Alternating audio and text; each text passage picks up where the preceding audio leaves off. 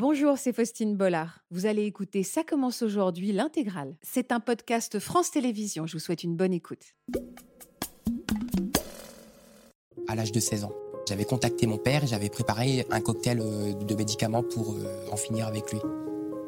Et au dernier moment, j'ai été, euh, été à la conseillère d'orientation et je lui ai tout balancé, quoi. Vous vouliez empoisonner votre père Voilà. Et du coup, ce qui s'est passé, c'est qu'ensuite, j'ai été hospitalisé, j'ai vu la brigade des mineurs, et il y a un médecin qui vient me voir et qui me dit Monsieur, vous savez, il y a des gens qui sont pas malades, mais qui peuvent être de vrais psychopathes. J'étais en colère parce que moi, on me disait Vous êtes pas malade, vous êtes juste, vous êtes juste une mauvaise personne. Mon psychiatre, elle m'a dit que vous avez une personnalité antisociale avec euh, un trouble de la personnalité borderline.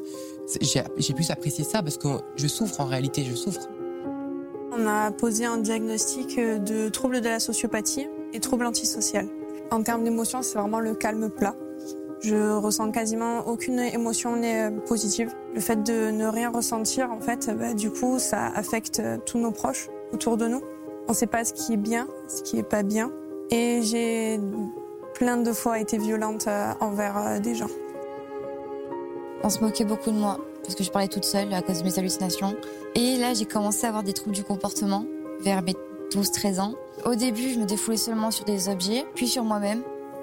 Puis avec le temps, je me suis défoulée sur les autres. À menacer même physiquement un membre de votre famille? Ouais. Ma sœur a appelé les pompiers et on m'a piqué et on m'a amené à l'hôpital.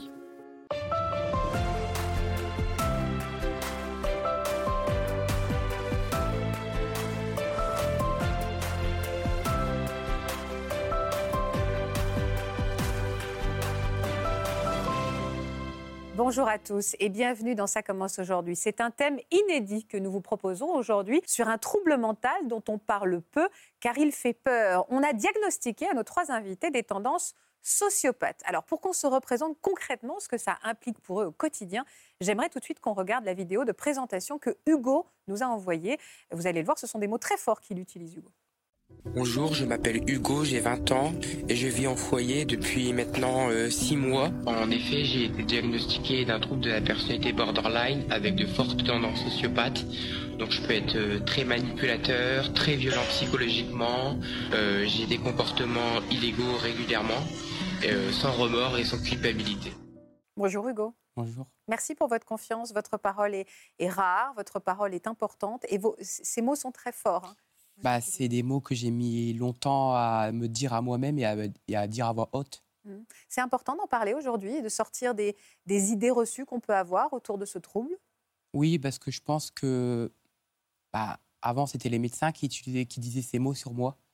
Et moi, euh, je me voyais un peu tout simplement, en fait, je suis une personne, en fait. Je ne suis pas qu'un trouble, en fait. Oui, je comprends. Ça ne vous définit pas. Voilà. Euh, on va dire quelques mots avec euh, le professeur Laurent Carilla, que je salue. Merci, euh, Laurent, d'être avec nous sur ce, sur ce trouble. Mais d'abord, Capucine, vous aussi, vous avez été diagnostiqué. Bonjour. Bonjour. Pardon. Est-ce que vous avez été diagnostiqué également sociopathe? Antisocial. Antisocial. Trouble de la personnalité antisociale. D'accord, trouble de la personnalité antisociale. Alors pareil, je vais poser la question à Laurent, mais merci d'avoir mis ces mots et merci d'avoir accepté de nous en parler aujourd'hui. Bonjour Tatiana. Bonjour. Bienvenue également sur ce plateau. Et vous, quels mots on a posé sur votre euh, trouble, ce dont vous souffrez? Alors moi, on a posé un diagnostic euh, de trouble de la sociopathie et trouble antisocial. Alors, on va tout de suite pouvoir éclaircir les choses parce qu'il y a beaucoup de choses. On parle antisocial et sociopathie. Qu'est-ce que ça veut dire et comment on s'y retrouve en fait? En fait, sociopathe, psychopathe, dissocial aussi, on dit, on parle de dissocial et antisocial, c'est des synonymes. Et en 2023, on parle de personnalité antisociale. En fait. Tout ça, c'est pareil? Pareil. Pareil. Psychopathe, sociopathe, dissocial, antisocial, c'est pareil. C'est pareil, très bien. Et le nom moderne, c'est antisocial. Ok, très bien. Merci, c'est très clair. Quels, euh, quels sont les symptômes de ce trouble, Laurent? Le trouble de la personnalité antisociale, c'est un trouble qui survient à partir de 18 ans et à 15 ans, en fait, déjà, il y a des troubles des conduites qui se sont installés chez la personne. Troubles de conduite, c'est-à-dire, euh, euh, je sais pas, insulter les profs, voler, euh, des conduites... Illégales, à risque, j'en sais Ouais, ouais c'est ça, délictuelles, etc. Mm. Et après s'installent des, des, des, traits, des symptômes. Et les symptômes, c'est ben, on ne respecte pas les normes sociales, on est irritable, on est impulsif, on peut être violent, on peut être agressif, on a un mépris total pour sa sécurité ou celle d'autrui. Ça peut être euh, le manque d'empathie, l'absence de remords, vouloir tromper par plaisir, vouloir faire mal par plaisir. Finalement, il n'y a, pas d'émotion. Vous vous reconnaissez dans les symptômes dont on vient de parler, Hugo Quels sont ceux qui vous parlent? Euh, Moi, il y a beaucoup d'irritabilité. Mmh. Euh, C'est-à-dire que je suis très impatient, je peux m'énerver très vite, je suis très facilement pro- provocable. Mmh. Je je sais pas si c'est français ce que j'ai dit, mais Si, bah, je, on je peut suis vous très irritable. Je D'accord. suis... On peut me provoquer très facilement. Je Vous peux- partez au quart de tour Voilà, quand on vous agresse. hein. Et le plus, L'impulsivité, le oui. plus souvent, euh, ça va être euh, contre les personnes qui sont encadrants, en fait. Mm. Ça va être contre, le, par exemple, les éducateurs, les professeurs, contre les policiers, par exemple, contre les infirmiers en psychiatrie. Euh, toutes les personnes qui m'encadrent, en fait, c'est des personnes auxquelles je ne tolère pas euh, vraiment euh, beaucoup de choses. Et comment vous l'expliquez, ça, Hugo? Je sais pas, j'ai toujours eu du mal avec un cadre. Euh, quand j'étais petit, il faut savoir que j'ai subi du harcèlement et les professeurs n'étaient pas là pour me protéger. Au contraire, ils m'enfonçaient beaucoup. Et j'ai toujours eu cette haine envers euh, ce truc euh, du cadre, en fait.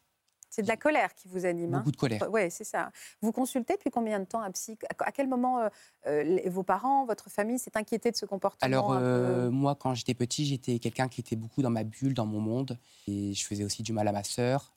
Ça veut dire quoi, faire du mal à sa sœur? Bah, C'est-à-dire que je lui, bah, je, je, je tentais de renverser son trotteur à l'envers, je lui balançais des seaux d'urine. Et mes parents ont commencé à consulter. Quand Vous éprouviez 4 de la jalousie vis-à-vis d'elle? C'était quoi? Alors, je sais pas, je pense que j'ai pas accepté sa présence sur le moment. D'accord. Je n'ai C'était pas une petite sœur. Voilà. Je n'ai pas accepté sa présence. Donc vos parents vous ont envoyé voir un psy?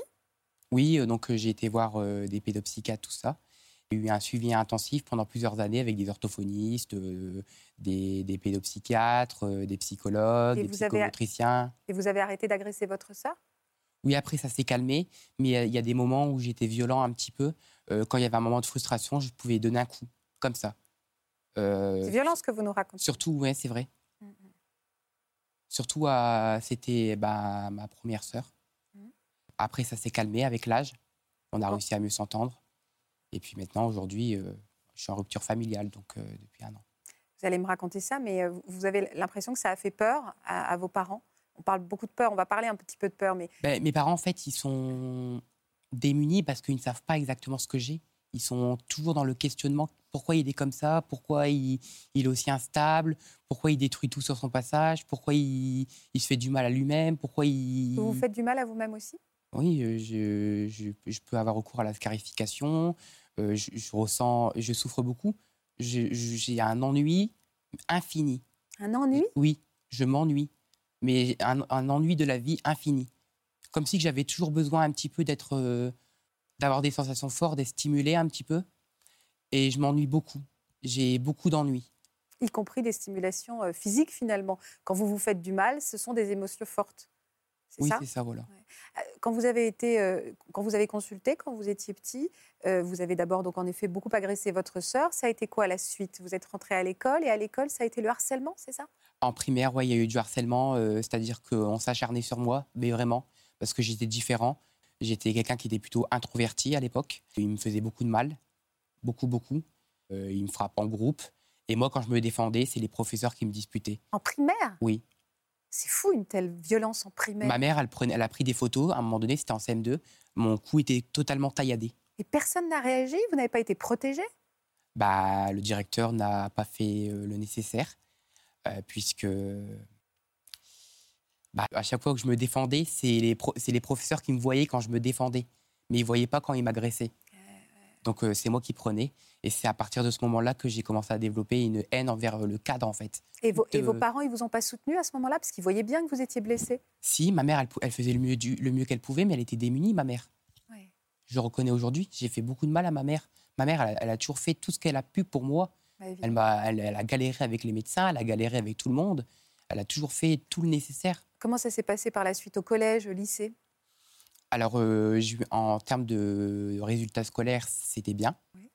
Et c'est à partir de- du lycée que ça a commencé à dégringoler, que j'ai commencé à avoir des, des problèmes de comportement, des troubles du comportement. J'allais plus en cours, des, de l'absentéisme, euh, des vols, euh, Ouais. des violences psychologiques envers les professeurs. euh, des- Quoi, des violences psychologiques envers des Bah, profs? ça va être par exemple, je vais, j'ai déjà rabaissé plusieurs fois mes professeurs en leur disant que j'étais plus intelligent qu'eux. Et qu'ils n'avaient pas à me parler comme ça, qu'ils n'avaient rien à me dire.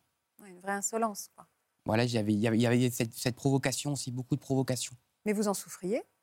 Vous-même, est-ce que vous souffriez? Oui, parce que d'un côté, j'y prenais du plaisir, mais d'un côté, j'avais l'impression que ça me détruisait. C'est une joie malsaine, c'est, quand souvent c'est quand la personne elle a fait quelque chose qui me convient pas et moi je vais le prendre personnellement et du coup c'est là que ça va je vais avoir cette joie malsaine de faire du mal à, à la personne. Vous ressentez du remords? Non. Jamais ressenti de remords. Aujourd'hui encore? Non, jamais. Vous n'avez jamais ressenti. J'essaie de, de, comprendre, je ne juge pas. Oui, bien sûr, bien sûr. J'essaie de comprendre comment on peut qu'est-ce qu'on peut ressentir dans son cœur et dans sa tête quand on n'éprouve pas de regret et de remords d'avoir fait quelque chose qui a blessé quelqu'un En fait, euh, pendant longtemps, je ne ressentais pas de remords et je faisais en sorte de toujours remettre la faute sur les autres. Aujourd'hui, j'ai un petit peu évolué parce que je vois, je vois régulièrement un psychologue. Euh, euh, voilà. Je vois un peu ma responsabilité, mais souvent après coup, après que l'énervement est passé. Par contre, je n'aurais toujours pas de remords. Le remords, non, je n'arrive pas à avoir de remords je, sens euh, en effet de, une difficulté, mais vous allez peut-être me dire si on est vraiment dans les symptômes de ce qu'on décrivait tout à l'heure, de ce trouble. J'ai l'impression que on est face à un jeune homme qui n'arrive pas à gérer la colère, les frustrations, l'émotion. C'est là le point de départ, mais je peux me tromper. En fait, il y a un vide émotionnel qui est tel qu'il faut euh, euh, de la stimulation agressive, il faut, de la il faut booster quelque chose qui va le désennuyer, en fait. Et ce qui va le désennuyer, ben, ça va être... voilà, je vais, excusez-moi, je provoque des conflits. Pour, par, euh, quand par je vais provoquer des conflits. Euh, c'est toujours, et c'est toujours envers les encadrants. Euh, c'est jamais envers les personnes qui sont même stade que moi, par exemple les élèves et tout, sauf si vraiment ils m'agressent physiquement. Mais sinon, ça va être toujours envers les personnes qui sont encadrantes. Je ne sais pas pourquoi, j'ai toujours eu cette... Bah, vous nous l'avez bien expliqué. En fait, ce que si je comprends bien, dites-moi si je comprends bien, vous ressentez un, un, vide émotionnel, si vous dites, pas d'émotion, et pour combler euh, ce, vide, cet ennui finalement, cette platitude, vous allez à la recherche d'émotions très fortes à travers euh, l'agression, euh, les, disputes, les conflits. C'est ça. Hein. Et, là, il y a des, c'est là où il se passe quelque chose de très fort qui vous nourrit finalement. C'est ça. je comprends. C'est une dysrégulation totale. Et en fait, il faut des trucs agressifs, des trucs d'irritabilité, l'impulsivité. Il faut du négatif. Oui, il, faut, du négatif. C'est comme si on, ouais, c'est on, on, met du, du courant quelque part, quoi. Ouais, je comprends. Donc, les, est-ce que au moment où vous étiez euh, au lycée, là où les choses se sont, vous avez dégringolé dans vos notes, tout ça, est-ce que là vous avez été consulté un psy plus régulièrement? Alors, euh, j'avais moi, en fait, j'étais suivi à ce moment-là, j'étais suivi par une pédopsychiatre depuis plus d'une quinzaine d'années. J'étais suivi par ma, psycho, ma, pédopsychiatre pendant 15 ans. Elle avait posé des mots, elle Alors, au début, elle avait, elle avait parlé de troubles envahissants du développement, et après, elle a parlé de troubles de la personnalité, mais comme j'étais mineur, elle n'a pas précisé. D'accord. Et après, elle m'a parlé ah. effectivement de personnalité narcissique. Et après, j'ai eu la personnalité borderline et la personnalité antisociale. Oui, ça, je ne savais pas. On a le droit de poser un diagnostic qu'à 18 ans. C'est-à-dire qu'un médecin, s'il voit, il peut sentir des choses, mais il ne dira pas. Non, pour le trouble de la personnalité. Non, d'accord, de 18 ans. Oui, c'est intéressant. Euh, mais on ne peut pas avoir 3, 36 troubles de la personnalité. Oui, oui. Hein. Pour ça, il faut attendre. Non, moi, c'est euh, toujours été par des médecins différents. Ma pédopsychiatre, elle parlait de, troubles de personnalité narcissique. Mais en fait, nous, on a beaucoup été. Euh, c'est pour ça que mes parents sont démunis, ils ne savaient pas exactement ce que c'est, parce qu'un médecin disait ça, l'autre disait ça. Euh, on disait que borderline, c'était pareil que narcissique. On disait que. c'était un peu compliqué, quoi. Ouais, voilà. Et après, finalement, récemment, là, je, été, je suis sorti d'une hospitalisation le 8 août et elle m'a confirmé le diagnostic de personnalité borderline avec euh, tendance antisociale. Pourquoi, euh, pourquoi vous avez été hospitalisé, Hugo récemment? Alors, pour un syndrome dépressif, ça fait deux mois que je suis en dépression. Je prends des antidépresseurs. Je suis désolée de l'entendre. Et la, et la première hospitalisation, ça a été quand? Euh, C'était en 2019, euh, à l'âge de 16 ans. Qu'est-ce qui s'est passé? Euh, J'ai été sur le point de... J'avais contacté mon père et j'avais préparé un cocktail de médicaments pour en finir avec lui. Et au dernier moment, j'ai été... je ne sais pas pourquoi j'ai fait ça d'ailleurs. J'ai été à la conseillère d'orientation et je lui ai tout balancé, quoi. Et elle, elle était perturbée parce qu'elle disait, mais Hugo, tu t'en parles comme si que c'était normal, comme si tu me racontais euh, une soirée euh, au cinéma, euh, voilà. Vous vouliez empoisonner votre père. Voilà. Et du coup, ce qui s'est passé, c'est qu'ensuite j'ai été hospitalisé, j'ai vu la brigade des mineurs et il n'y a pas eu de suite. Et voilà, je m'en suis, je suis sorti à ce niveau-là. Quoi. Hugo, vous aviez vraiment dans la tête de tuer votre père? J'avais la volonté à ce moment, oui, vraiment. Et vous pensez que vous auriez pu aller jusqu'au bout? J'aurais pu aller jusqu'au bout, oui. J'aurais pu vraiment. j'ai beaucoup d'idées noires comme ça. c'est quoi faire du mal aux autres. De faire du mal aux autres? Et est-ce que ce sont des gens à qui vous voulez faire du mal? Ce sont des gens avec lesquels vous avez eu un conflit, avec lesquels il y a des... Ça peut être un conflit, ouais. Souvent, c'est des conflits. Vous m'avez dit tout à l'heure que ça faisait un an que vous étiez euh, aujourd'hui en foyer, c'est ça? Qu'est-ce qui fait que vous avez été séparé de vos parents? Alors, en fait, moi, je suis partie de chez mes parents parce que la situation n'était plus supportable. J'étais violent psychologiquement envers mes parents. mon, mon... J'ai jamais vraiment apprécié mon beau-père. On a... Parce que, en fait, celui pardon, dont vous m'avez parlé tout à l'heure, c'est votre père biologique, oui. c'est ça Qui était un homme malade? Oui, c'était un homme qui était violent? très instable psychologiquement. Il a été violent avec vous?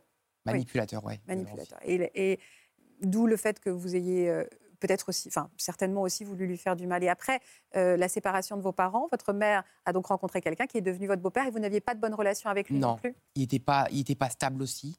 C'est-à-dire que un coup il nous disait des choses bien, puis un coup il s'énervait, puis un coup il, il redevenait gentil. On savait pas où aller avec lui en fait.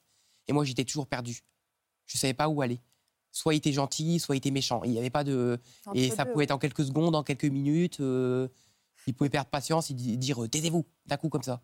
Alors que deux minutes avant, on rigolait. Et moi, ça me perturbait beaucoup. Bien sûr. Vous avez vécu des choses très difficiles, Hugo. Très, très difficiles. Donc, vous, trouvez que vous avez trouvé à l'époque que la situation devenait trop instable et c'est pour ça que vous êtes parti de vous-même Vous êtes allé où? Je suis parti de moi-même, oui.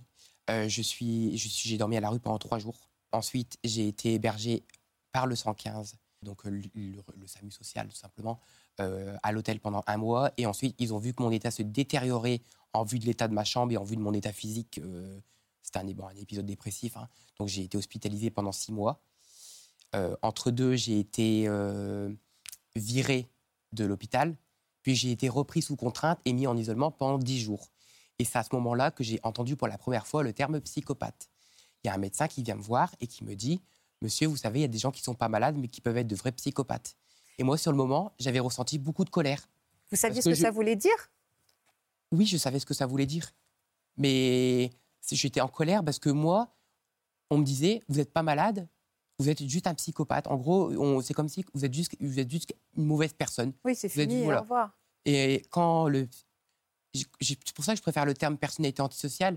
Et quand mon psychiatre elle m'a dit que vous avez une personnalité antisociale avec euh, un trouble de la personnalité borderline, j'ai plus apprécié ça parce que je souffre en réalité, je souffre. Ben oui, ça se voit, je le comprends, je comprends ce que vous nous dites. Et comment vous vous sentez dans ce foyer aujourd'hui? Est-ce que vous avez trouvé un équilibre? C'est compliqué parce que euh, je fais tout pour partir le plus vite possible. J'aimerais euh, trouver un appartement et voilà. En fait, moi, je vais. Euh, j'ai mon dossier MDPH qui a été accepté. ils ont, ils ont, ils m'ont reconnu une durée, une durée longue sans travail. C'est quoi le dossier le... C'est la reconnaissance les adultes handicapés et tous les aménagements MDPH. D'accord, ok, merci Laurent. Donc là, je vais toucher à taux plein pendant trois ans et je vais avoir un suivi avec le SAMSA. Donc c'est un service de médico-sociaux, je crois, ouais. si je dis pas de bêtises. Ouais, c'est ça. De quelle manière vous envisagez l'avenir, Hugo? Vous n'avez plus de contact avec vos parents? Non. Ils vous manquent Beaucoup. Votre mère? Surtout ma mère. Ma mère, c'est j'ai toujours, euh, en fait, j'ai j'ai pas j'ai pas le c'est ça le problème c'est que je, n'arrive pas à ressentir des remords et je suis triste de ne pas pouvoir le faire, de ne pas pouvoir en ressentir. Mais vous ressentez de l'amour? Pour ma mère, oui. Pour ma mère, oui. Mais c'est la seule personne pour qui je ressens réellement quelque chose. Bah, pour que je... Quand je pense à, ma mère, je sens quelque chose. Quand je pense à d'autres personnes, à des amis que j'ai eus et tout ça, bah, je remarque que c'était juste des relations superficielles, utilitaires. Mais ma mère, je ressens quelque chose. Parce que c'est l'exception, ma mère, en fait. C'est la seule personne pour, laquelle vous ressentez quelque chose. Oui. Et votre père, non? Mon père, j'ai jamais rien ressenti pour lui. Il, il, euh, euh, il, est où aujourd'hui? Il est décédé. Il est décédé? L'année dernière. Comment vous avez réagi à sa mort? J'ai pas eu de réaction particulière, j'ai ressenti aucune tristesse, aucune émotion. Vous étiez à son enterrement? Non. Vous n'en avez pas éprouvé le besoin? Non. Et vous n'avez eu aucune, euh, aucun chagrin? Non. C'est pas une critique, c'est juste une question. Hein, vraiment, hein. il n'y a aucun jugement derrière ça. Et votre mère, elle sait euh, que vous ressentez ce, manque et cet amour pour elle? Je pense que oui, elle sait que je l'aime, mais elle souffre beaucoup. Je l'ai beaucoup fait souffrir. Je l'ai beaucoup fait souffrir. Est-ce que vous pensez que vous avez pu lui faire peur? Je pense oui. Elle avait peur pour moi. Dans les situations que je me mettais, des fois je fuguais la nuit, 3 heures du matin, je fuguais pour aller euh, faire des conneries, boire, fumer, des trucs comme ça. C'est très courageux de venir parler là, Hugo. J'avais besoin parce que moi, bah, les médecins m'ont beaucoup reproché mon manque d'authenticité. C'est-à-dire, dans mes rapports, c'est écrit comportement manipulateur, positionnement mégalomaniaque, bah, inauthenticité, parce que je raconte euh, tout et n'importe quoi pour manipuler, que j'étais manipulateur et tout. Vous m'avez manipulé depuis tout à l'heure? De quoi? Vous m'avez manipulé depuis tout à Non, l'heure? là, j'essaye d'être le plus honnête possible, justement. Parce que il faut que je le fasse. Il faut pourquoi? Bah, Parce que pour euh, me réidentifier à moi-même, quoi. faut que je sois honnête avec moi-même. J'en ai marre de toujours me mentir à moi-même. C'est et de mentir aux autres, ça sert à rien. C'est un geste fort de venir à la télévision. Ah, c'est un, beau, un beau témoignage clinique, hein, en tout cas. Pour vous dire, je suis là pour me réidentifier. J'ai fait beaucoup de travail avec euh, une psychologue au, au, foyer où je suis, que je vois deux fois par semaine, qui m'a beaucoup aidé. Comment vous vous projetez dans l'avenir, Hugo? Je n'arrive pas vraiment à me projeter dans l'avenir. Il y a des moments, je vais réussir à me projeter. Je vais avoir plein de projets, tout ça. Puis il y a des moments, je ne vais pas réussir à me projeter. Je, vais, je vis le jour au jour. C'est quoi vos projets? Bah, déjà Là, actuellement, j'en ai pas. Par exemple, je suis en période où j'en ai pas. Je suis. Bon, peut-être avoir un appartement. Et quand vous avez des projets, ce sont lesquels De faire un métier? Va falloir exercer. Vous, voulez exercer un métier? Bah, J'aimerais bien, mais je vois pas quoi encore. Mmh. Il y a des moments, c'est dingue, il y a des moments, ça fuse, ça fuse, ça fuse. Et puis il y a des moments, il n'y a rien, le vide, le néant. Comment vous occupez vos journées? Je fais pas grand-chose. Vous faites je, je, suis sur le smartphone, le, smartphone, le téléphone. Euh, je regarde je fais beaucoup de vidéos TikTok, ça me fait beaucoup de bien. Où Pourquoi je parle ça de vous mes... fait du bien? Parce que je parle de, ma, de mes problèmes, je parle de ce que je ressens. Je fais aussi des vidéos euh, par rapport à des, ce qu'ils appellent des trends. Hein. Hmm. Mais je fais surtout des vidéos sur euh, mes pathologies. Et retrouver votre mère, ça pourrait être un but? Un projet? Oui. Vous espérez qu'elle voit l'émission? Oui, j'espère qu'elle la verra. Et vous auriez envie de lui dire quoi, votre mère, Hugo? Bah, Que je l'aime, et que même si malgré tout, j'arrive pas à avoir des remords pour ce que j'ai fait, eh bien, j'aimerais qu'on se réconcilie, qu'on réussisse à avoir une relation plus saine. Voilà, tout simplement. Vous pleurez parfois, Hugo? Ça m'arrive de pleurer. Euh, c'est très rare. Je pleure très rarement. Mais une fois, je me suis effondré et je me suis dit, euh, c'était euh, quand j'étais au foyer. c'est là qu'ils m'ont, ils m'ont envoyé à l'hôpital d'ailleurs. Bon, j'ai pas été hospitalisé ce jour-là, mais parce que j'ai, fait beaucoup de séjours en évaluation psy à l'hôpital. Et je me suis effondré, je me suis dit, punaise, qu'est-ce que j'ai fait de ma vie Nanana. J'ai, dit, je suis un manipulateur, je suis un menteur, je suis, j'ai tout balancé comme ça. Hmm. Mais ça m'est arrivé qu'une seule fois. Sinon, je, hmm, c'est, mes émotions comme ça, elles sont beaucoup anesthésiées. Moi, j'ai beaucoup. En fait, j'ai. Mon, ma, ma psychiatre, quand j'étais hospitalisée, elle me disait que mes émotions positives étaient anesthésiées et que j'avais beaucoup plus d'émotions négatives. La colère, l'irritabilité, l'angoisse, le vide. C'est dur, hein L'ennui, ah, l'ennui, l'ennui terrible, toujours s'ennuyer. Est-ce qu'avec nous, aujourd'hui, parfois, vous ressentez quelques, quelques émotions positives, ne serait-ce que de parler quoi? Ça me fait du bien de parler et d'être honnête. Ça me fait du bien, ouais. Merci de pouvoir être honnête. Euh, en plus, c'est une émission que j'apprécie, donc je suis content d'être là. Donc, euh, et dans ce contexte-là, je, je, suis bien, oui. De pouvoir partager mon expérience et d'être honnête. Et je vous en remercie. Euh, c'est vrai que cette lucidité, euh, c'est très étonnant. Je ne l'ai pas toujours eu, cette lucidité. Ouais. C'est le travail que vous avez fait. Je ne l'ai pas toujours eu. Hmm. Quand, par rapport à avant, avant c'était la faute des autres. Est-ce que l'environnement dans lequel Hugo a grandi et les traumatismes dont il nous a parlé a joué un rôle dans le développement ou est-ce qu'on est est-ce qu'on est, qu'on est NAIT, EST aussi Non, non. Euh, à, borderline, à tendance sociopathe Ou est-ce que c'est les traumatismes qui nous font le Ouais, c'est polytraumatique et euh, c'est l'environnement l'environnement. Il y a un tout petit peu de gènes qui jouent, mais euh, la génétique n'explique pas absolument pas tout du, tout. Donc c'est vraiment euh, l'environnement et ce qu'on vit euh, ben, pendant, je sais pas, la grossesse, la naissance, l'enfance, l'adolescence, avec des événements de vie qui peuvent être dramatiques. Et puis, par exemple, le harcèlement à l'école, par exemple, la violence, tous ces éléments-là, ça joue. Et on a une fragilité qui fait qu'on va développer le trouble après. Et est-ce qu'à un moment, on se met pas en... Il n'y a pas quelque chose de l'ordre de... On se protège de toutes ces émotions et donc on les met tellement à distance qu'on finit par plus ressentir Non, parce que... Caricature. Hein. Non, parce que là, c'est une dysrégulation totale des émotions. Rien n'est régulé, en fait. C'est-à-dire que euh, Hugo ou ceux qui sont atteints de, de, même type de troubles vont essayer justement de se comporter comme... Euh, des personnes euh, qui, ressentent les choses. Mais et, et ils n'arrivent pas parce que c'est dérégulé. Vous avez quelqu'un dans votre vie, Hugo? Dans votre quoi? Dans votre vie Vous avez un quelqu'un? Non. Vous avez envie? Honnêtement, euh, pour l'instant, non. Non. Parce que je, je n'arrive pas à ressentir de l'amour pour une personne. Mmh. C'est-à-dire que j'ai, quand j'étais petit, je me souviens, euh, quand j'avais 4-5 ans, euh, j'ai déjà ressenti, je me souviens des papillons dans le ventre, tout ça. Mmh. Ça, c'est des choses que je ressens plus. Les papillons dans le ventre, euh, être chez- Je peux trouver quelqu'un attirant, par exemple, euh, chez une femme, ça va être plutôt... euh, comment on appelle ça On dit ça? Une attirance euh, physique, Platonique, platonique. mais Ah, sans amour. Ça Ah oui, va juste être... euh, Esthétiquement, vous la trouvez jolie. Voilà, c'est tout. Voilà, Sans plus. Mais il n'y a rien qui J'ai est pas, engageant. j'ai- pas de libido aussi. Pas Voilà, du Non, j'ai pas de libido. C'est aucun désir. Non. Tout, c'est anesthésié, j'ai pas de désir. Il y a- alors, je rebondis pas forcément sur ce manque de désir, mais il y a quelque chose en effet d'une profonde tristesse, finalement, de ne pas ressentir ses émotions et d'être envahi que par le négatif. Mais en plus, des troubles, est- en plus des troubles de la personnalité, il y, a, il y a, comme ce que Hugo décrit, il y, a des, il y a des maladies. Donc il y a de la dépression qui peut Oui. apparaître, Oui, puisque vous êtes il y en a des pleine troubles dépression. anxieux, vous voyez, tous ces éléments-là. Et le manque de libido, il n'est pas forcément que lié au, au trouble Oui. de la personnalité. Il peut être lié À la maladie dépression. dépressive. Il peut être lié aussi au traitement médicamenteux. Alors justement, est-ce qu'il y a un traitement pour cette, ce trouble-là? Non, il n'y a pas de traitement médicamenteux des troubles de la personnalité. C'est des traitements uniquement non médicamenteux. Et c'est plutôt des psychothérapies, plutôt d'allure cognitive et comportementale, qui fonctionnent dans un premier, plan, dans un premier temps. Et après, il y a d'autres formes de psychothérapie qui peuvent aider. Comme les- lesquels Bah, il il y a l'exploration analytique des choses, c'est-à-dire euh, aller au-delà des symptômes de la maladie. Et il y a aussi euh, d'autres techniques qui peuvent aider au niveau de re-réguler ses émotions euh, en faisant de la méditation, par exemple. Elles peuvent revenir, ces émotions? Il y a un espoir de, de se laisser euh, réhabiter par des émotions positives? Oui, on peut, ouais, on peut se faire, avec ces, ces types d'exercices euh, psychothérapeutiques, on peut, se- Ouais. on peut retrouver des éléments émotionnels qui peuvent être agréables. Je vous le souhaite. Ouais. euh, En fait, euh, il a, le, le- le médecin il a raison. Il n'y a pas de traitement pour les troubles de la personnalité précis. On peut traiter, apaiser certains symptômes, mais on ne peut pas vraiment Ouais, euh, traiter, pas guérir. traiter la maladie comme ça. Ouais. Non. Capucine, vous vous retrouvez dans ce que dit Hugo depuis tout à l'heure?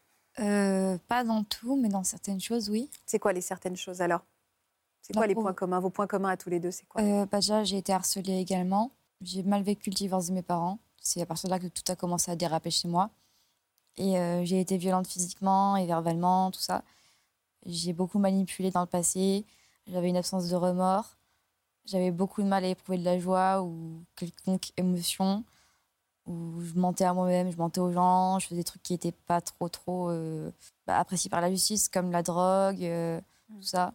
Mm. Le mensonge Voilà. est très présent. Le mensonge utilitaire et même parfois peut-être un peu de mensonge.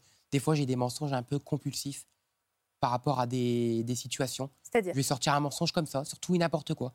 Pour obtenir quelque chose C'est ça ce que vous appelez un mensonge obtenir- utilitaire Ouais, pour obtenir quelque chose, ou parfois ça va être un mensonge en mode, euh, je dirais une bêtise, euh, mon arrière-grand-mère, euh, elle a été tondue, j'avais sorti un truc comme ça, elle a été tondue- à la, à la- à la Deuxième Guerre mondiale, quoi. Des trucs comme ça. Pour faire son intéressant Pardon de cette Je sais pas du tout c'est quoi le... Pour attirer l'attention Je vous sais savez pas pourquoi, je sors ça comme ça. Vous mentez également beaucoup, Capucine? Je mens en manipulant pour obtenir ce que je veux. Moi obtenir. aussi, il y a ça aussi. Alors avant de faire plus ample connaissance, Capucine, je voudrais qu'on découvre un peu de vous à travers ces photos d'enfance que vous nous avez confiées, l'histoire d'une petite fille, euh, comme toutes les autres. Enfant, Capucine est une petite fille souriante et pleine de vie. Malheureusement, ses parents se séparent alors qu'elle n'a que 5 ans. Un événement qu'elle vit à l'époque comme un véritable drame. Pourtant, Capucine continue de suivre sa scolarité avec succès et a même de multiples activités comme la musique qu'elle adore. Mais derrière son visage angélique, la jeune fille ressent des émotions bien différentes du monde qui l'entoure. Plusieurs mots viennent perturber son quotidien, comme l'anorexie ou encore la phobie sociale qui l'isole peu à peu. Par ailleurs, l'adolescente doit également faire face à ses émotions parfois violentes, qu'elle tente de gérer au mieux en s'enfermant dans sa bulle. Vous ressentez quoi quand vous voyez ces images? Bah, je sais pas. Je, je sais pas analyser les émotions là. Si de, vous deviez vous, adresser à cette petite fille que vous avez vue, vous, vous lui diriez quoi? De pas baisser les bras. De pas baisser les bras et continuer à sourire et d'aimer la vie et, et que ce qui se passe avec euh, les parents, ça reste l'histoire des parents et c'est pas notre, de sa faute. Pourquoi ça vous a à ce point-là traumatisé la séparation de vos parents, Capucine? Il y a eu beaucoup de trucs compliqués. Euh, déjà, j'étais séparée de mon père, qui était très présent pour moi. Mon père est tombé en dépression à cause de ça, à cause du, divorce. Et j'ai été emmenée dans, chez, chez ma mère. Je suis, rentrée, je suis rentrée dans une nouvelle école. Et là, j'ai commencé à pas être bien du tout. J'ai commencé à faire l'anorexie mentale de l'enfant. J'ai commencé à faire une dépression de l'enfant, une phobie sociale, une phobie scolaire, un épisode psychotique. Et j'ai commencé à être harcelée à cause de tout ça, en maternelle. En maternelle, on vous faisait du mal Mm. De quelle manière? On se moquait beaucoup de moi, parce que je parlais toute seule à cause de mes hallucinations. Et j'étais tel- tellement seule que je m'étais inventé trois amis. Et je parlais à ces amis-là euh, dans la cour de primaire, en fait. Donc ça a participé à votre isolement. Mm. Comment les choses se sont passées pour vous au lycée euh, Comment ça s'est passé? Alors, faut savoir qu'en primaire, je me suis fait une amie qui s'appelle Léna. ouais. Ça a été vraiment euh, ma meilleure amie d'enfance. C'était... On était comme deux sœurs, en fait. Et arrivé au collège, bah, malheureusement, on a été séparés de classe parce qu'elle faisait italien, je faisais espagnol. Du coup, on a été séparés de classe et euh, j'ai rencontré une fille dont je tairai le nom pour son anonymat, qui était pas bien non plus. Et on s'est très vite liés d'amitié parce qu'on était dans la même classe et on n'allait pas bien non plus toutes les deux. Mhm. Et du coup, on est un peu devenus les deux bêtes noires du collège. Et on se faisait harceler, mais comme on était deux dans notre petite bulle, on s'en foutait un petit peu. Puis euh, cette fille euh, a commencé à me dire que j'étais trop grosse, donc je suis retombée dans l'anorexie. Cette fille-là, qui était votre amie, c'est tourné, c'est vraiment retourné contre vous?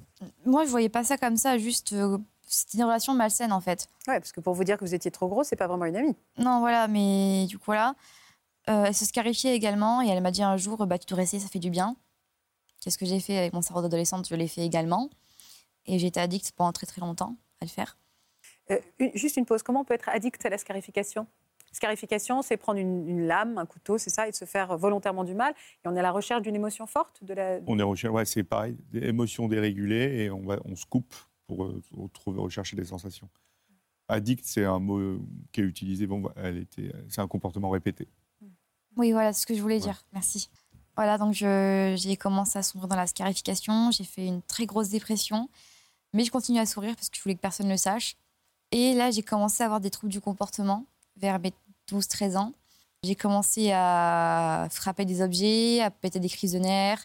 Bah, pas être bien du tout en fait dans ma tête d'ailleurs. À des moments particuliers, ces crises de nerfs? Des moments de frustration, des moments de... de colère, frustration, tout- tout- toute émotion négative pouvait me déclencher une crise de nerfs en fait. Un mot pouvait déclencher une crise de nerfs. Et vous vous défouliez comment?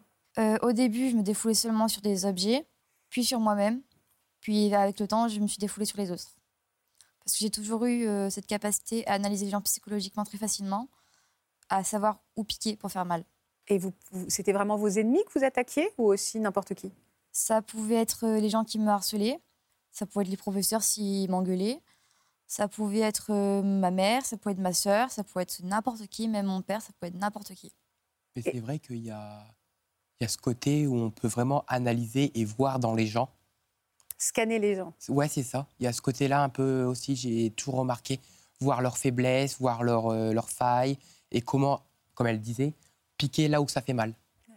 Et vous, vous êtes surpris à, à menacer même physiquement un membre de votre famille? Ouais. De le menacer de le taper? J'ai essayé d'étrangler. Est-ce que vous avez ressenti des remords? Je sais pas, euh, ma sœur a appelé les pompiers et on m'a piqué et on m'a amené à l'hôpital. Donc je me rappelle pas exactement ce qui s'est passé. Est-ce que à ce moment-là, encore une fois, il n'y a pas de jugement, j'essaie de comprendre, est-ce qu'à ce moment-là, vous aviez vraiment l'intention de la tuer? Honnêtement, j'étais tellement en colère que j'arrivais même plus à réfléchir. Mais je pense que si les pompiers n'étaient pas arrivés, je pense que ça aurait mal fini. Est-ce qu'à ce moment-là, ça vous, fait- vous vous faites peur quand vous reprenez vos esprits? Vous dites, mon Dieu, ce que j'ai ce que j'ai failli faire ou pas? Alors, par le passé, je n'avais pas de remords ni de regrets, comme Hugo d'ailleurs, mais j'appelle ça de la kiné mentale en quelque sorte.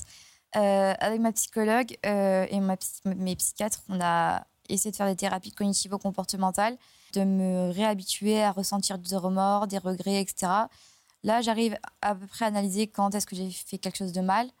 Parce qu'avant, il n'y avait pas de bien et de mal pour moi, il n'y avait que ma propre justice. Mon propre choix, ma propre justice, c'est moi qui décidais. Maintenant, je sais ce qui est bien et ce qui est mal. Et je sais reconnaître quand j'ai fait une erreur. Et oui, j'ai des remords et des regrets à présent, mais avant, je n'en avais aucun. J'arrive à pouvoir m'excuser, j'arrive à pouvoir faire des choses et à me rabibocher avec les autres, en fait. Vous ressentez de l'amour, vous? Oui. j'ai toujours ressenti de l'amour. Ça, c'est... En fait, j'ai, jamais, j'ai toujours jamais été euh, dans l'apathie, dans le manque d'émotion. J'ai toujours été explosive, en fait. je suis, je suis également borderline. J'ai été diagnostiquée à 18 ans borderline. Et j'ai toujours vécu dans une explosion, en fait, une explosion d'émotions, de sensations, etc. Et l'amour chez moi est extrêmement fort. Et d'ailleurs, je n'ai jamais manipulé, menti ou quoi que ce soit à quelqu'un dont je suis amoureuse. Vous avez quelqu'un dans votre vie? Oui. Depuis combien de temps? Ah, Pas longtemps, trois semaines. Eh ben, on l'embrasse. bah, il est dans la loge, là. Ah, bah écoutez, on va l'embrasser après, alors. c'est différent, là, ce que vous entendez du témoignage d'Hugo et de, et de Capucine, ou c'est juste euh, euh, l'évolution euh, du traitement de ces troubles qui, qui a été différent? Il y a une base commune clinique. Ils sont borderline avec euh, ces comportements antisociaux. Il y a une différence dans, dans, l'approche thérapeutique. Enfin, il y en a un qui a un peu plus évolué que l'autre, mais il n'y a pas les mêmes troubles en même temps. Mm. Il y a plus de dépression chez Hugo. Vous aussi, vous avez eu de la dépression, mais voilà. On a l'impression que la thérapie euh, cognitive comportementale a beaucoup, vous a beaucoup, beaucoup, beaucoup aidé. Oui, elle m'a énormément aidé. Et moi, je la recommande énormément. Et vous êtes toujours suivi aujourd'hui? Bien sûr. Toutes les, à, quelle, à quelle fréquence? Toutes les deux semaines. C'est un suivi au long terme. C'est absolument nécessaire aujourd'hui pour vous d'être suivi Honnêtement, je ressens pas vraiment de besoin. Mais comme je prends des médicaments, des antidépresseurs, des régulateurs d'humeur et des anxiolytiques, parce que je suis assez anxieuse comme Nana, et quand j'ai besoin d'aide et que je sens que je vais pas bien, que je vais faire des, des, bêtises, que je vais faire du mal à quelqu'un, ou que je vais me faire du mal à moi ou faire pire, je demande une hospitalisation. Je suis consciente. Quand je sais que je vais craquer, je demande à être aidée. D'accord. Euh, aujourd'hui, vous vous sentez toujours profondément différente des autres? On est tous différents. Mais est-ce que vous, vous vous dites, enfin, est-ce que vous avez conscience au quotidien de ce trouble? Est-ce que quand vous parlez avec quelqu'un dans votre tête, vous dites, je, vois bien que je ne fonctionne pas pareil? Non? Pas forcément, non. Enfin, je me suis habituée à force, en fait. Vous avez des passions dans la vie? Oui. Lesquelles? La musique. Vous faites quoi comme genre? Vous pratiquez? Oui. Vous faites quoi comme Ah ben voilà. Vous faites quoi comme donc de la guitare? Guitare électrique, euh, chant surtout ukulélé, basse, violon. Vous avez quoi comme relation avec vos parents aujourd'hui? Euh, Ma mère, c'est toujours assez conflictuel, mais bah, je l'aime quand même. Quoi. Et mon père, par contre, euh, c'est chien et chat, mais c'est je t'aime moi non plus. mais c'est cool. Vous êtes venu dire quoi sur ce plateau, sur ce trouble? Bah, Que des gens n'est pas des fous qui tuent des gens. Que c'est un trouble psychiatrique comme un autre, c'est comme une maladie comme une autre. En fait, c'est les traumatismes qui ont fait qu'on est venu comme ça. Et c'est pas pire qu'une dépression, c'est pas pire qu'autre chose. C'est c'est un trouble, il faut l'accepter, on n'est pas forcément dangereux.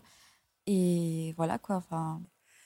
Tatiana, c'est à vous. Est-ce que vous vous reconnaissez également dans le témoignage de Capucine ou d'Hugo? Dis-moi, dites-moi où est-ce que vous vous situez Alors moi, c'est pas trop la même chose parce que moi, en termes d'émotion, c'est vraiment le calme plat. C'est moi, c'est je me reconnais dans énormément, euh, surtout Hugo. J'ai vraiment un gros manque d'empathie. Je suis très irritable, mais par contre, euh, je ressens quasiment aucune émotion euh, positive. Vous ressentez pas d'amour? Que pour mon fiancé. C'est déjà ça. C'est ça. Que pour Vous ressentez de l'amitié?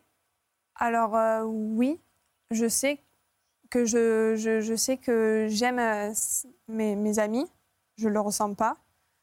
Par contre, ça, ça me porte préjudice parce que du coup, ça m'arrive très souvent quand quelqu'un rentre dans ma vie il peut en ressortir euh, tout de suite, sans aucun problème. Ça ne m'impacte pas du tout.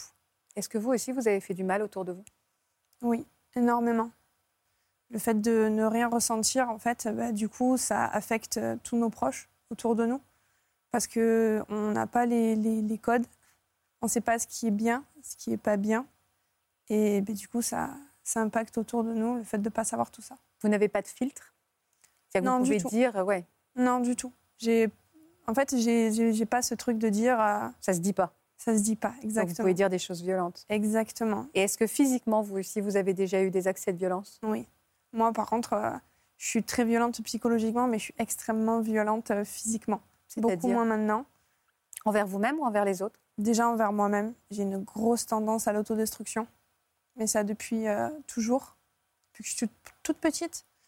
Et j'ai plein de fois été violente euh, envers euh, des gens. C'est marrant, vous le dites en souriant.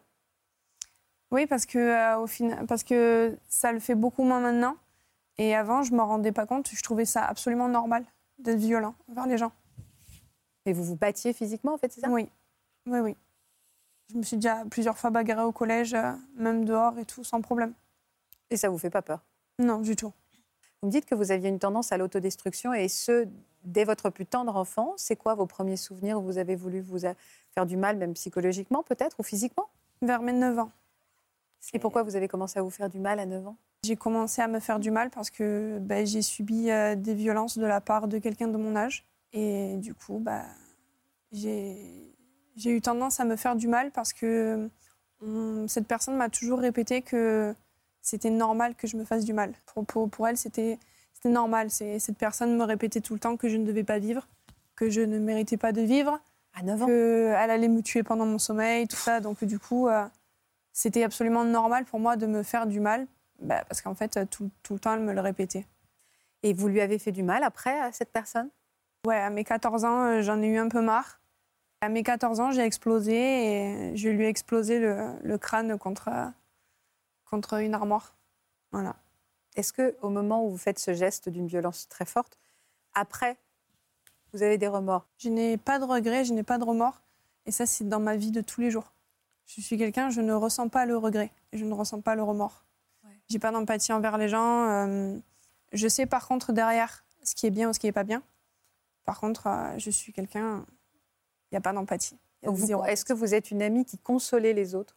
Euh, Oui, mais ça ne fait pas de moi quelqu'un qui comprend. C'est maintenant je sais, maintenant à l'heure actuelle, je sais comme ce qui est bien et ce qui est pas bien, je sais à quel moment je dois avoir de l'empathie, même si je n'en ai pas. Parce que c'est un, en fait, vous avez appris presque des codes sociaux. C'est ça. En fait, j'ai totalement appris les, les, codes de la société, quoi. Donc vous faites semblant? Oui. Faites semblant de quoi? D'être poli, d'être gentil, d'être souriant, d'être euh, Non, comme je disais, moi j'ai développé de la fausse empathie. C'est si quelqu'un euh, ben, si quelqu'un pleure. Tombe, ou euh, pleure. Ouais, je vais aller l'aider parce que je sais qu'il faut l'aider. Mais au final, je m'en fous. Ouais, si c'était que, si c'était que de moi-même, je ne le ferais pas. C'est une sorte de masque? Vous, vous l'aidez parce que vous savez que c'est ce qu'il faut faire. C'est ça. Et que la société vous dit de l'aider, mais vous, naturellement, vous n'avez pas de peine pour cette personne qui a trébuché ou qui est tombée. Du tout. Pas du tout.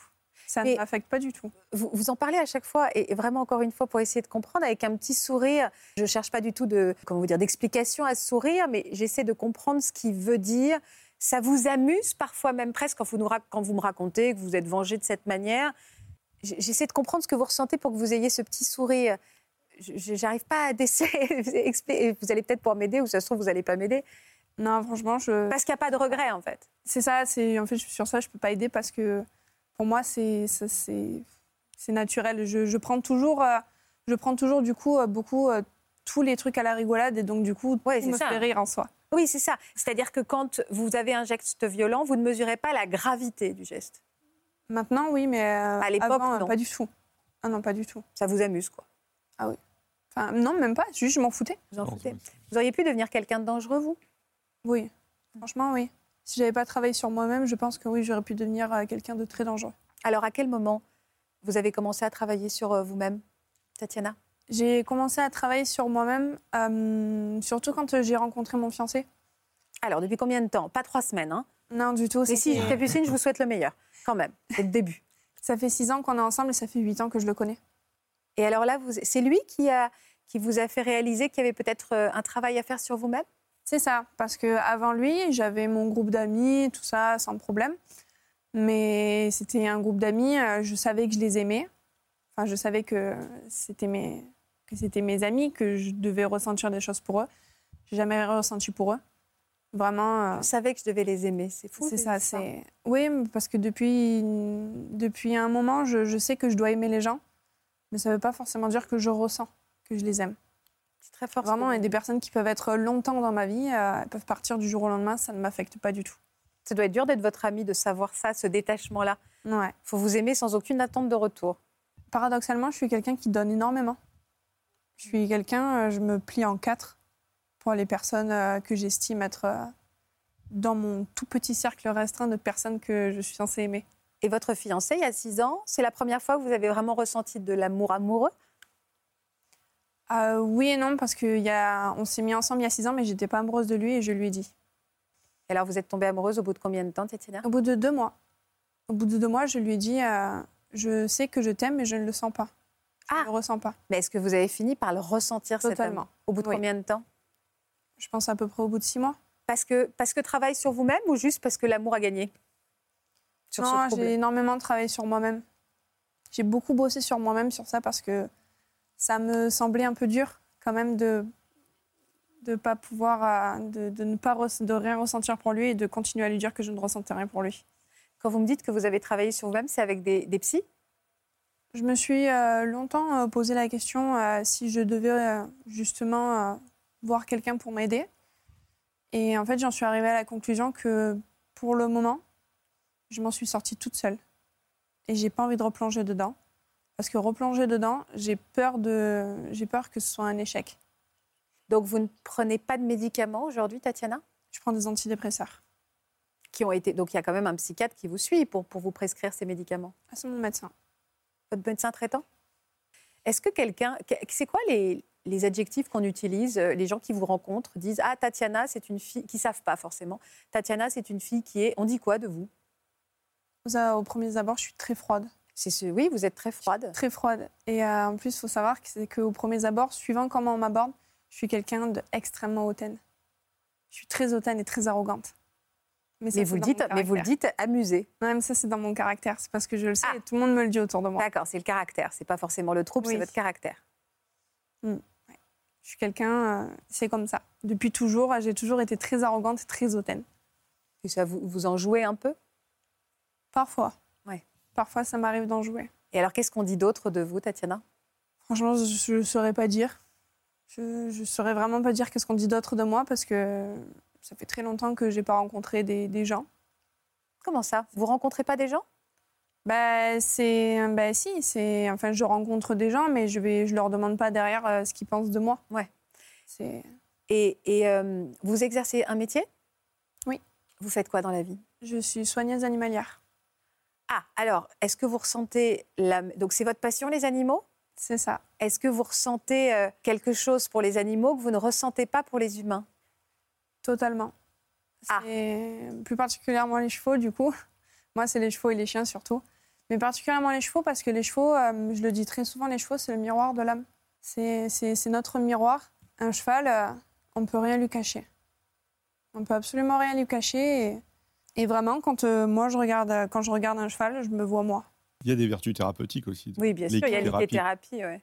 ouais. C'est une super thérapie. La quoi? L'équithérapie, c'est une super thérapie. Ouais, mm. c'est super. Et vous ressentez de l'empathie pour un animal? Oui.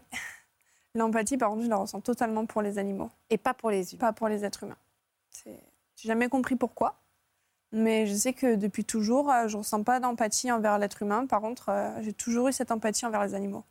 Est-ce qu'aujourd'hui, si euh, quelqu'un. vous avez. Hmm, pardon de vous poser cette question. Vous pleurez? Ça m'arrive, oui. Même je me force à pleurer. Parce que ça fait du bien de pleurer.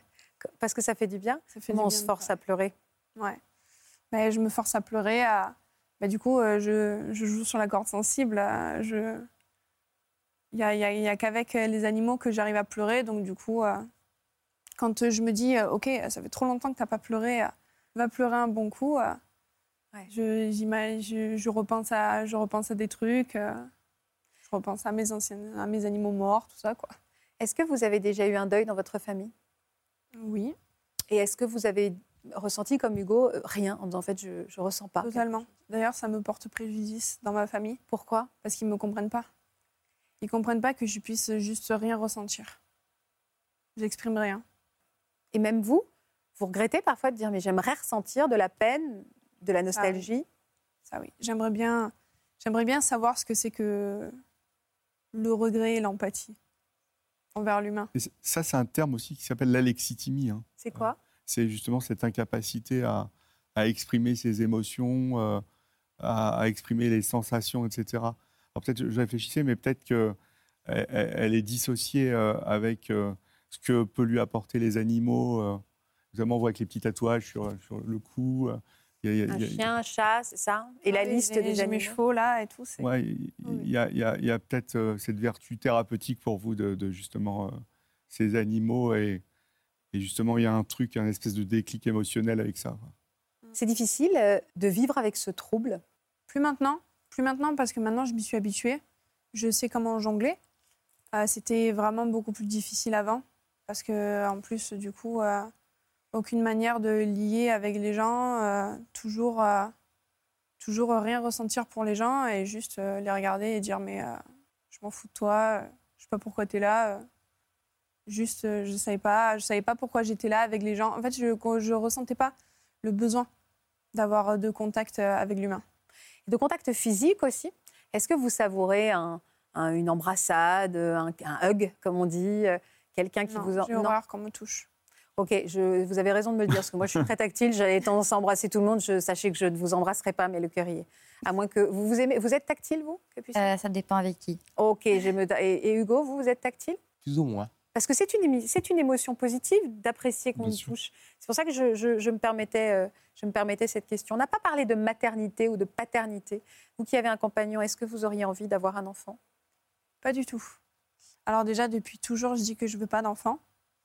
Euh, pour des raisons qui me sont propres. Et de plus, on m'a diagnostiqué ma spondylarthrite ankylosante ah en 2021. Donc euh, j'avais à peine, euh, c'était il y a deux ans, j'avais 21 ans. Je venais de les faire. Et vraiment, ça m'a ça m'a fait sauter le pas de je vais me faire, je vais me faire, c'est horrible à dire, mais je vais me faire stériliser parce que en fait, déjà, je veux pas que je veux pas pouvoir transmettre cette maladie parce que c'est vraiment pas sympa à vivre au quotidien. Et puis en plus, euh, j'ai toujours dit que le jour où c'est que je voulais avoir un enfant, ce serait adopter moi. Moi, j'aimerais adopter. Et vous, Capucine? Euh, Oui, moi, j'aimerais bien avoir des enfants. Et vous, Hugo? Ah non, du tout. Du tout? Pourquoi? Ah, j'aime pas les enfants. Pardon, je souris, mais parce que la façon dont vous l'avez dit euh, m'a fait sourire. C'est pas de souci. Et en même temps, si on n'a pas d'empathie, c'est, est-ce qu'on peut ne pas avoir empathie pour les autres et avoir de l'empathie pour son propre enfant? Ça, oui, c'est possible. Oui, c'est possible, oui, c'est ça, ouais, parce que évidemment, ne euh, pas avoir d'empathie avec un enfant ou son propre enfant, ça peut le mettre dans des situations dangereuses. Hein, donc, euh, qu'est-ce que vous avez envie de, dire pour conclure cette émission, pour ceux qui nous, nous regardent? Est-ce qu'il y a des choses que vous considérez que vous n'avez pas encore assez dites Vous avez envie de dire? Tatiana? Euh, ben, Moi, je dirais qu'il ne faut pas avoir honte de ce qu'on est. On est ce qu'on est, c'est comme ça, c'est la vie. On ne se refait pas, comme je l'ai dit. Il ne faut pas avoir honte, il faut vraiment faire en sorte d'en parler de trouver des solutions et surtout euh, faire comprendre aux gens que on n'est pas, comme Capucine le dit, on n'est pas plus dangereux que d'autres personnes. On a juste des troubles. On travaille sur ça, c'est déjà bien, puisqu'il y a des personnes qui les ont et qui ne travaillent pas. Ça, c'est encore plus dur. Voilà. Et on n'est pas tant une minorité que ça. Il y a beaucoup, beaucoup plus de personnes qu'on le pense, qui le sont et qui ont une excellente vie, qui vivent très bien. On a des chiffres, Laurent, d'ailleurs? Il existe des chiffres? Sur les personnalités antisociales, c'est 1% des femmes et 3% des hommes. Sur les personnalités borderline, c'est un peu plus élevé. D'accord. Est-ce que vous rencontrez régulièrement d'autres personnes qui souffrent du même trouble que vous? Moi, non, jamais. Moi, oui, à l'hôpital. Mais j'ai également rencontré une personne dont je tairai à nouveau le nom, une caissière que j'ai rencontrée qui avait exactement les mêmes troubles que moi. Et vous, c'est la première fois, Hugo? Hmm. Que je croise des, des personnes qui, sont, qui ont les mêmes troubles que moi, oui. Et, ça, et on ressent quoi? On se sent moins seul ou pas? Oui, euh, c'est, ça fait quand même beaucoup de bien quand même euh, de savoir qu'on n'est pas seul, de savoir que les gens ils dédramatisent entre guillemets des Déstigmatisent. Des, des, des, Déstigmatisent. Déstigmatisent, voilà, merci. Euh, ce trouble qui n'est pas forcément une honte, et qui n'est pas une honte. Ce n'est pas une honte, c'est ce que nous a dit Tatiana. Il ne faut pas avoir honte non. de ce trouble. Pas du tout faut juste euh, apprendre à vivre avec et voilà, tout simplement. Et avoir un bon suivi.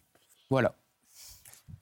Merci beaucoup. Merci beaucoup à tous les trois pour votre honnêteté, la justesse de ce que vous nous avez raconté. C'est très courageux, encore une fois, de venir dire des choses qui, euh, qui peuvent euh, voilà, choquer pour certains, mais vous me l'avez très bien expliqué. Merci pour cette générosité-là. Même si c'est une émission, même si c'est une émotion positive, la générosité, j'en ai reçu. Merci. Merci beaucoup, Laurent. Laurent, on peut continuer d'écouter vos précieux conseils grâce à votre podcast Addiction avec un cas dont la saison 3 commence dès aujourd'hui. Il est gratuit et disponible sur toutes les plateformes. Et pour cette saison 3, vous avez décidé particulièrement de donner la parole aux femmes. Femmes, femmes et addiction. Alors il y a des femmes malades, il y a des qui souffrent d'addiction, il y a des femmes proches de gens malades parce que ça a beaucoup été demandé sur les saisons précédentes. Euh, il y a des témoignages de gens anonymes et il y a des témoignages de gens un peu connus, personnalités. Et donc euh, il y a un très beau mix avec euh, à la fois de l'audio et de la vidéo. Très bien. Merci beaucoup, Laurent. Merci. à vous trois. Merci à vous pour votre fidélité. Je vous embrasse. Passez une belle après-midi sur France 2. Merci euh, de faire bouger les lignes ensemble. À demain. Vous aussi venez témoigner dans Ça commence aujourd'hui. À moins de 30 ans, vous avez découvert que vous aviez un frère ou une sœur né sous X et vous vous êtes juré de retrouver sa trace. Votre mère a abandonné un enfant avant ou après votre naissance et depuis toute jeune, vous l'aidez dans ses recherches. Pour une autre émission, après une banale prescription d'antidouleur, vous êtes devenu dépendant à ces médicaments. Si vous êtes concerné, laissez-nous vos coordonnées au 01 53 84 30 99 par mail ou sur le Facebook de l'émission.